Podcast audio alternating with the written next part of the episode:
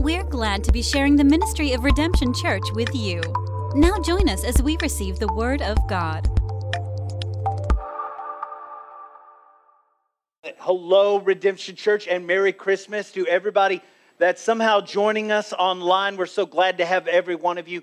Today's message is going to be shorter because we have a Christmas party. That's your cue to go, woo! Yeah. And even as we speak, fajitas from El Norte are becoming into the building, and pizza for the kids. Who's excited about that? Yeah. Excellent.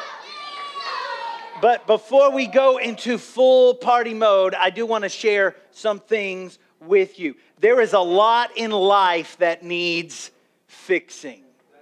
There's a lot in life that just is kind of broken and messed up. We have relationships that need fixing. We have finances that need fixing. We have health that needs fixing. We have emotional and mental breakdown that needs fixing. The Cowboys have an offensive line that needs, there's all kinds of stuff. But there's broken things everywhere. Somebody say broken things. Broken things. We all have broken things. We all have broken things. And because we all have broken things, we refuse to judge one another by our broken things. You're in a place, if you got broken things, me too. You're not being judged by that at all. All right, you show me grace. Let's show you grace. Let's all have grace because we all have broken things. And all the brokenness hurts us, and it hurts us in wild ways, right? Emotional damage, mental damage, spiritual damage. There are people who are around us, they are around us, and they're barely making it. Why? Because of brokenness. Today, I went somewhere nearby, and I ran into somebody who just needed someone to look them in the eye and ask them this question. Hey, how are you doing today? Like they work at a retail place and they're behind the counter, and the only reason to even talk to them is say, no, I don't want my receipt, or yes, I want my receipt, or can I speak to your manager? Why are you so slow? Yeah. And so I just talked to this person, and I just had, just a brief encounter with them. How are you doing today? And they let me know, I'm actually doing really terrible. I probably shouldn't be at work. Someone in my life, in my family, committed suicide, and I don't know what we're going to do. That lady's name is Nina. And I prayed for Nina right there, but what if we all prayed for Nina right now? Would you pray for Nina? She's experiencing brokenness right now. Father, we pray for Nina, that you touch her in her brokenness, God. Lord, she's devastated, but God, you fix broken things, God, and you're able to bring joy where there is none, and love where there is none, and hope where there is none, and peace where there is none. And we pray for Nina and people just like Nina who are experiencing brokenness in Jesus' name. Everyone said, in Jesus' name. Amen, amen, amen. There's brokenness all over. You don't have to go look for it. It finds us. So the question is this: how can we ever have joy in all this brokenness? How can we even have joy when it is so messed up, when it is so devastating, when it is so angry and hateful and uncaring and lonely, and you try to climb up and it's like the world pulls you down? Somebody is always pulling us down. How do you even have joy in that situation? Well, I want to tell you that Christmas is known for a time of joy. The original Christmas story, it features joy. That word shows up several times. Unborn babies leap for joy in this story. Angels sing for joy. The unforgotten dregs of society, shepherds, sing for joy. People rejoice in joy. An unwed mother has joy. That you can have joy in this Christmas story. Now I want to be really clear today, we are not talking about happiness, but joy. And there's a difference. Really quick, I'm going to teach you the difference. Happiness is a reaction to something great. This great thing happened, and man, I'm really happy. It's all reactive, right? But joy is the product of something great. Happiness is something that's just a reaction. Joy produces something in you. Joy brings something out in you. It's a mechanism that works in your life, and it brings out wonderful things, not just for you, but for everyone around. I want to tell you that it is possible to experience brokenness and joy at the same time. Happiness, however, whenever there's brokenness, happiness is gone. It is out the window. It is possible to experience pain and joy, but it is pretty rare to see somebody who is experiencing pain and is happy. Even my wonderful wife, when she was having children, in that painful moment, she let me know, I've heard about enough from you.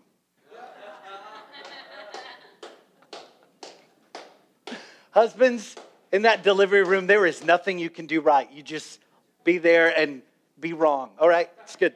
That's all the husbandry advice I have for you. Not husbandry, but husbanding.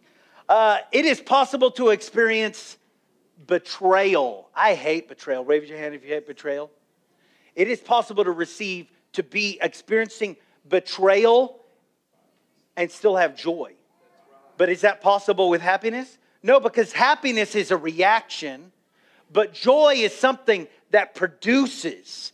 And it produces even when things are broken around you. It works even when nothing else is working. There is a joy that works when everything else is just falling apart. Does anybody ever have that kind of joy?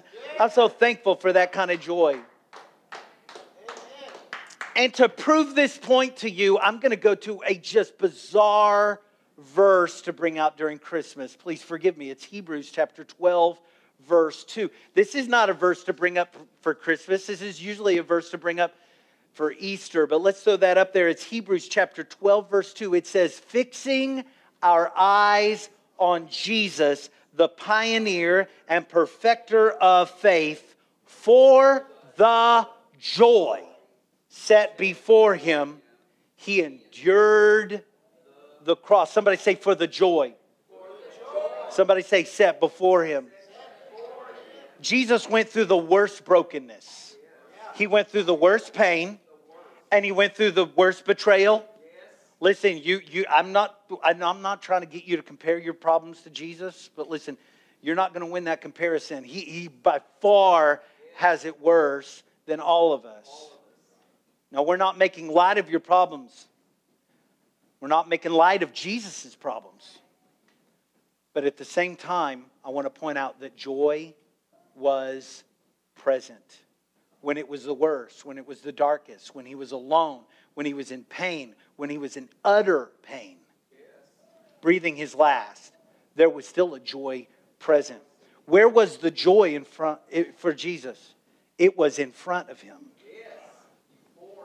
It was a joy set before him that he endured, and that's why he endured. What is the joy set before you? That's my question today. I'm not going to be much longer, but I want you to consider today. What's the joy that's set before you?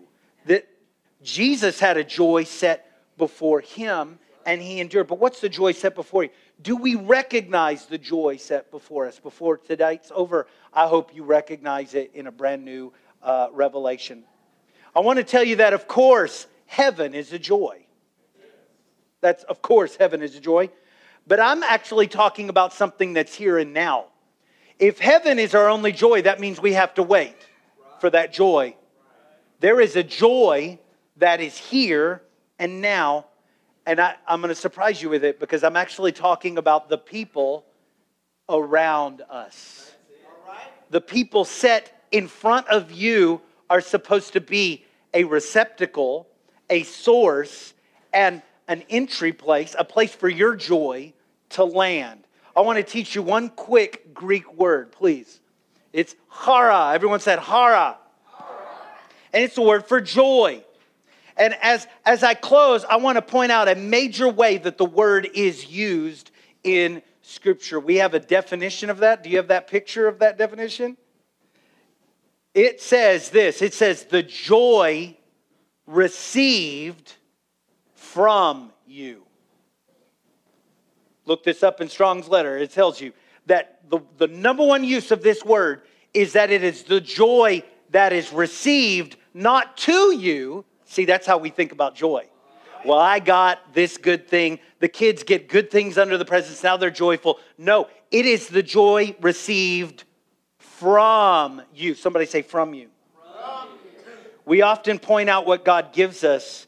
This is true, but it's also true that we should give joy. I'm going to ask Cleta to come. We should give joy. Somebody say gift gladness. I want to tell you this season and for the beyond this season that we should stop chasing temporary happiness. Yes. And instead, we should have so much joy in us that we gift gladness to others. All right. That we run into people that are broken. They have no reason to hope, but there's something producing in you. Yes. That joy is produced in you and it goes to them because joy, Chara, is a joy received from you. Now, we usually ask you to come to an altar and pray receive today, but we're going to do things totally differently today. I want us to pray together at our tables. If you don't know somebody nearby you, this is a good time to just know them. Just say, hey, what's your name? My name is... and know each other. And Cleta's going to sing... but I want us to just take for the next few moments a time to pray joy for each other. It could sound like this. It might just be you saying, hey, you're a joy in my life. You're important to me. I'm praying joy that it would produce in your life. Maybe I know something hard that you're going through, but I want joy to be producing in you. It's a dark, lonely, and cold world. But when joy is in you, it produces and it can change even the darkest night. I want us to give joy for the next moment. For the joy set before him, Jesus endured. Do we recognize the joy that's set before us, across from us at this table today? Make sure somebody knows. Let's pray together. All of this house, just take a moment. Pray together.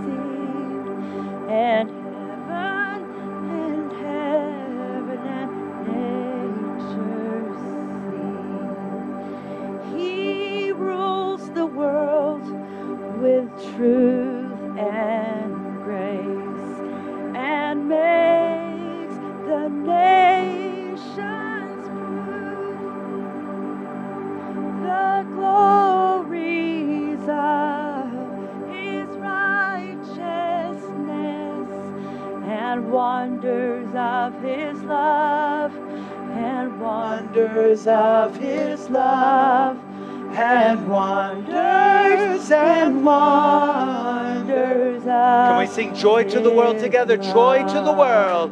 Joy to the world. The Lord is come. The Lord is come. Let earth receive her King. Let every heart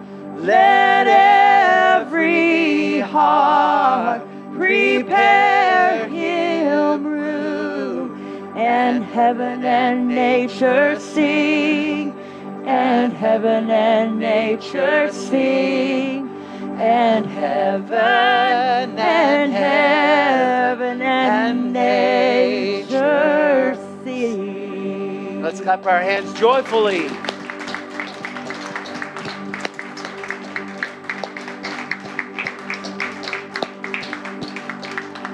Listen, I'm not a prophet when I say this. I don't have to be a prophet to say this. Something bad is going to happen sometime this week. You're going to run into somebody who's struggling. You're going to run into somebody who says, I'm about to give up. I'm about to go cuss out my boss. You're going to run into somebody like that this week. And that is an opportunity for you. That is an opportunity for you not to jump on the bandwagon of negativity, not to go, that's absolutely right. You ought to just give them a piece of your mind, right? It's not, yeah, and I will film it while you go do it. No, nothing like that. No, instead, use it as a moment to bring out something pure, to bring out something beautiful, to bring out something full of light. That is exactly what the Christmas story is about. The world was dark. The world was lost, and the world was cold, and the world was full of hate.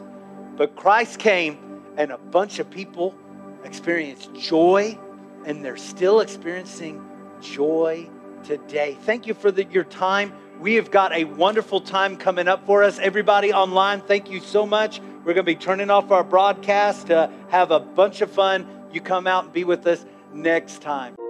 For more information about Redemption, look us up online at redemption-church.com. We want to hear from you, so be sure to connect with us on Facebook, Twitter, or even our anonymous question text line at 214-856-0550. Thank you for joining us, and have a blessed day.